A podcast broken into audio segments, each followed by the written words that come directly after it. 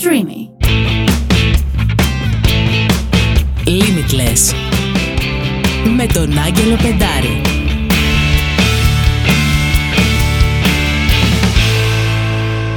Ladies and gentlemen, welcome to another episode of Limitless Podcast. I'm Angelo Pentaris, and today I'm very lucky to have with me a guest all the way from Lebanon. Please welcome Lena Bahou. Lena, thank you so much for being with us today. Thank you for having me. So, Lena is here today because she is an E F T practitioner and a Soma Breath master instructor. Let's start with the most basic question. Could you please say, for somebody who probably doesn't know, what Soma Breath and what E F T is?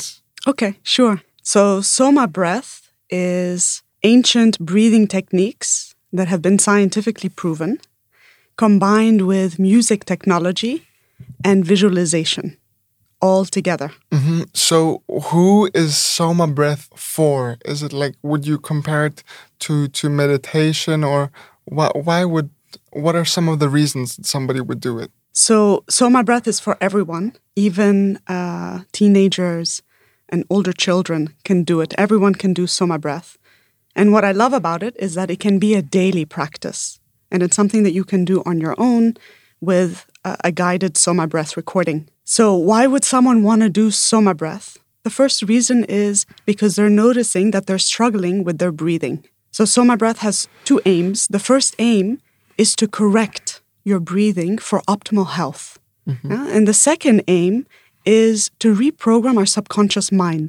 Because when we're doing breath work, it actually makes us more receptive to make inner changes, so that then we can make changes in our world, mm-hmm. inside out. Yeah, because, uh, correct me if I'm wrong, but uh, a lot of things start from the subconscious. You know, as humans, we all have subconscious behaviors, subconscious patterns, subconscious beliefs that then shape our whole reality. And by working with Soma Breath, you get to understand what is going on in your subconscious. Is that correct? Or would yeah, you change according it? to neuroscience, our subconscious is ninety-five percent of our brain activity. Only five percent is conscious. Wow. You know? So our subconscious mind actually holds all our automatic functionings, you know, biologically, but also cognitively. Like, I don't need to think twice to speak English. I have a program for that. Mm-hmm. You know? But I also have a program for how I react to certain things. Mm-hmm. You know? So then we create patterns in our behavior based on limiting beliefs. Mm-hmm. You know? So we can shift that with the Soma breathing. Okay, I think that that's a... You know, I think that covers a very good first idea of what Soma is. Could you tell me a little bit about what E F T is? So E F T stands for the Emotional Freedom Technique, and it was developed in the nineteen nineties by Gary Craig. And it's an energy psychology approach that is also scientifically based. I have an academic background, so mm-hmm. I really like things that are based on science. So E F T tapping is basically you use acupressure points on your body that you tap on, and while focusing on the issue that's bothering you. And collectively, it's been shown scientifically that it reduces the stress centers in our, the activity of the stress centers in our brain. Mm-hmm. So it reduces cortisol, which is the stress hormone, and the adrenaline. So it helps us to shift fears we have, or things that we've been holding on to in the past that are imprinted in our body and wired into our brain. Mm-hmm. So both of these, Soma Breath and E F T, I think obviously what they have in common, it's a way to help yourself. You can consider it self-help, correctly?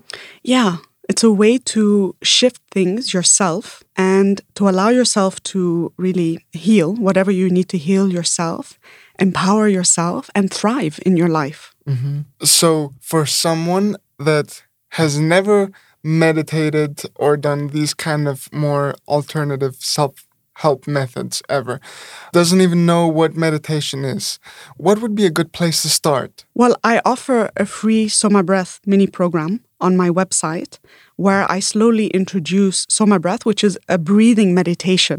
Mm-hmm. Yeah, it always starts with a meditation, with an intention, and then you go into the, the breathing practice. And also on, in that mini program, I introduce meditation. Yeah? So for people, when we they think of meditation, they have a certain image in their mind. They think of perhaps a monk, you know, who's just trying to empty their mind. And there's nothing wrong with that. That's very inspiring. But that's not the only way to meditate. Meditation is about becoming present. Mm-hmm. It's about connecting with your body, first and foremost. It's about opening up the energy in your body to allow things to flow. And then there's some more advanced techniques that you can do. But mm-hmm. the first is to be grounded, is to be reconnected. Because we live in a society where it's very easy to just live in our mind, live yeah. in our head. Yeah.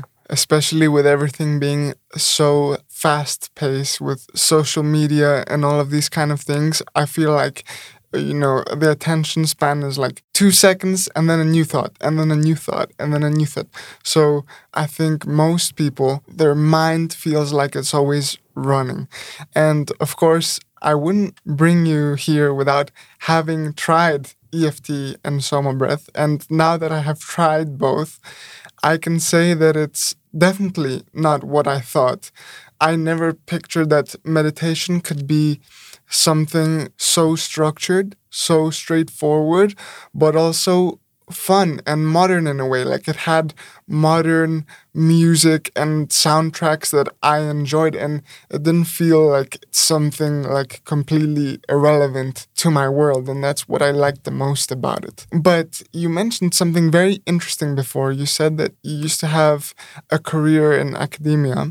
So can you tell everyone listening, you know, what career you had, maybe a little bit of your biggest and proudest accomplishments, and then what made you shift into this newer path that you're on? Okay. So in the previous chapter of my life, I basically was following a program that I had been taught as a child with my family, with my schooling, was that basically you have to graduate from high school, you have to go to the best university and get the highest degree you can get, and then get the best job you can. And I didn't question that kind of pathway. And it took me down the academic route. I was always passionate about education because I believe in self-empowerment. And I ended up getting a P H D from Cambridge in education. And it took so much effort and dedication to do that. And when I finally accomplished that and I got a job at one of the best universities in the U K, I just was so unhappy. You know, I just thought like, is this it? That I'm working twelve-hour days, six days a week, doing something that actually wasn't very meaningful for me. But I was too scared to question it because I was worried, how would people react? How would my family react? I, you know, I dedicated so much to come to this point. Yeah. So we can say that this was a, a belief system, because before we talked about how Soma Breath can help you see some of your subconscious beliefs. So the belief that this is the route and I don't question it, would you say that you, you had that? Or? Yeah, yeah. Like for me, the belief was success means material success. It means uh, getting a certain title and a certain status mm. and a certain salary. And I didn't question, does that mean I'm fulfilled as a human being? And what pushed me to question was when I developed a neck injury. That was very severe. It left me housebound for many days in excruciating pain. And I asked myself, if I died tomorrow, would I be satisfied? Mm-hmm. And my immediate answer was like, no, absolutely not. And this made me question some things. And a health crisis can do that. Mm-hmm. And a crisis in general can do that. It can make us question. Mm-hmm. And because of the severity of it, I decided that it was time for me to follow my heart. Not just my head. And that really wasn't the world that I wanted to be in, the academic world. Mm-hmm. So can you talk a little bit about how, because I understand everything that you said, but it's very difficult to just drop everything once you've gotten to such a high point and then do what? What was the first step in searching for you? Well, the first step was to start a healing process. So I went to an acupuncturist. They wanted to do really invasive tests in a hospital, and I refused that. I said, I'm going to first try acupuncture. And the acupuncturist told me, he said, you're under very strong stress. And I had been going to the G P every month because every month I had something. I had insomnia, uh, I had migraines, I had exhaustion, so many. Your, your body starts to break down. And I ignored it. I took medication to try to override the pains and discomforts that I was feeling, and I ignored it until my body forced me to pause. Mm-hmm. So the first step was to work with my body and heal my body. And then the second step was to quiet my mind through meditation to see what is it that I want to do right now? Where do I want to be? Yeah. Okay. And at that point, I had had savings from my work, and I decided that I really wanted to be in Lebanon. I did not want to be living in Scotland, even though it's a great place. Mm-hmm. You know? So I decided to make this leap to go to Lebanon. I didn't know what I was going to do right away, but I suffered from a burnout. Because when you stop for a moment, this is when everything hits you. Mm-hmm. First of all, I want to say it's extremely courageous. And I hope that other people hear this. And if they're at a similar stage in life, they get the courage to say, you know what, I'm not happy. So let me change. Let me look what else is out there. Because sometimes I feel like people get so stuck that this is what I started with, or this is what I know, and they're afraid of, of change. So they never make that leap. And I hope that by hearing you, they get inspired to do so if they feel the need to. Can you talk about what did you discover first, Soma Breath or E F T? And can you talk about the beginning journey yeah. as a, not as a master instructor, but as a as a student? So I suffered from a burnout. And I knew that my nervous system was cooked. But I knew that I was also struggling with patterns that I thought that I could run away from by living in another country and being very busy. But, you know, they diminish the quality of your life when you're struggling with patterns and things that you haven't actually healed from your past. Uh, they haunt could, you. Could you share maybe one pattern? Well, one of them is because of my background coming from Lebanon, and my family is Palestinian also, there is a lot around war. You know, and needing to run. And I just found myself very easily scared from things. I would always think of the worst case scenario that would happen. It was really a mentality of being a survivor of war and destruction. I had that very strongly. I was in Lebanon when there was the big war in two thousand six, you know. And so the first thing I wanted to deal with, I wanted to find a way to address this. And I knew that a talking therapy wouldn't help. Because I knew it was at the level of my body, you know, that my body that was holding all this trauma was what needed to release it, the subconscious, which is ninety-five percent of us. So I tried many things. I went on a journey of different healing modalities, and then I came across E F T. I worked with someone, and I could see where it took me back to in my past, where I got stuck as a child, basically, mm-hmm. with some limiting beliefs. And one of them was the fear of failure. And this is why I was afraid to make this change, because I had such a high position where I was at. I had accomplished so much. I was good at what I was doing. And I thought, I'm going to walk away from all of this. And what was underneath that was fear. Fear to make a change, fear to fail. And where was that coming from? It was coming from a previous childhood experience that I had had. And it was only when I addressed that through E F T that I could embrace stepping into the unknown and creating what I wanted to create. Okay. So I have a question on something that you said.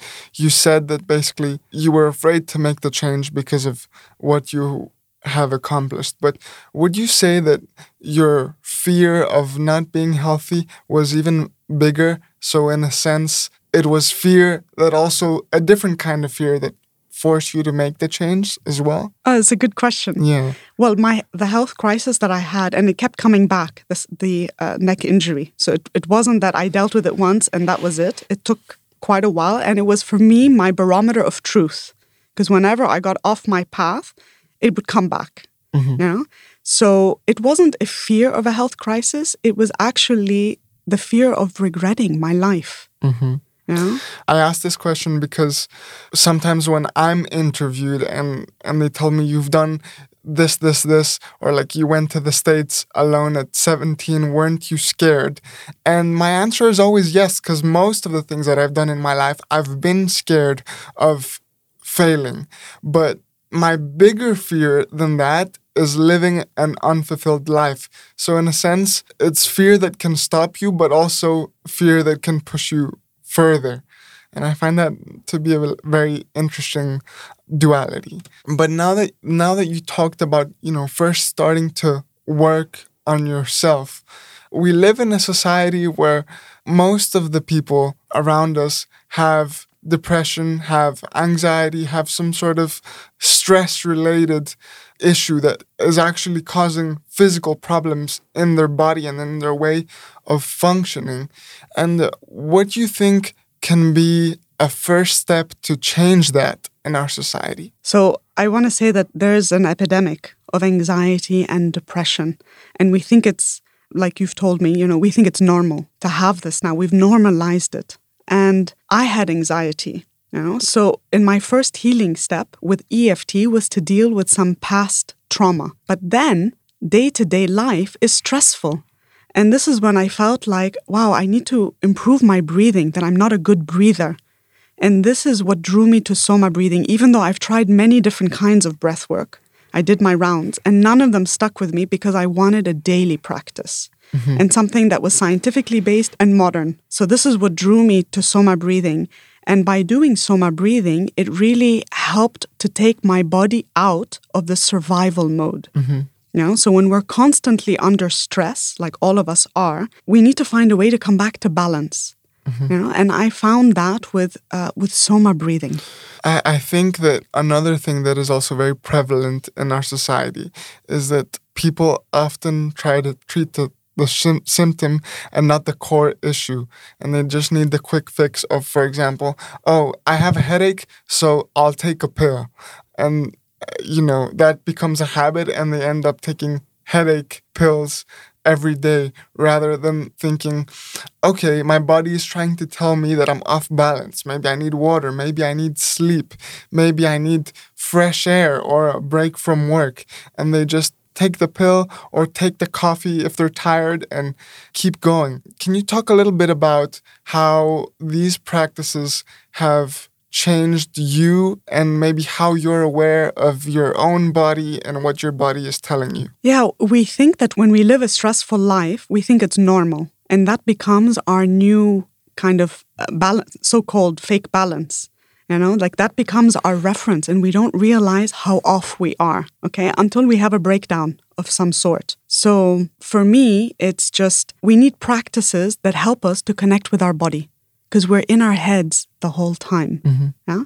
And that's what I love about Soma breathing. It helps you to connect with your body. It helps bring you to the present time. It helps to reset your nervous system because of all the stress we're bombarded with and the fear mongering that we're bombarded with.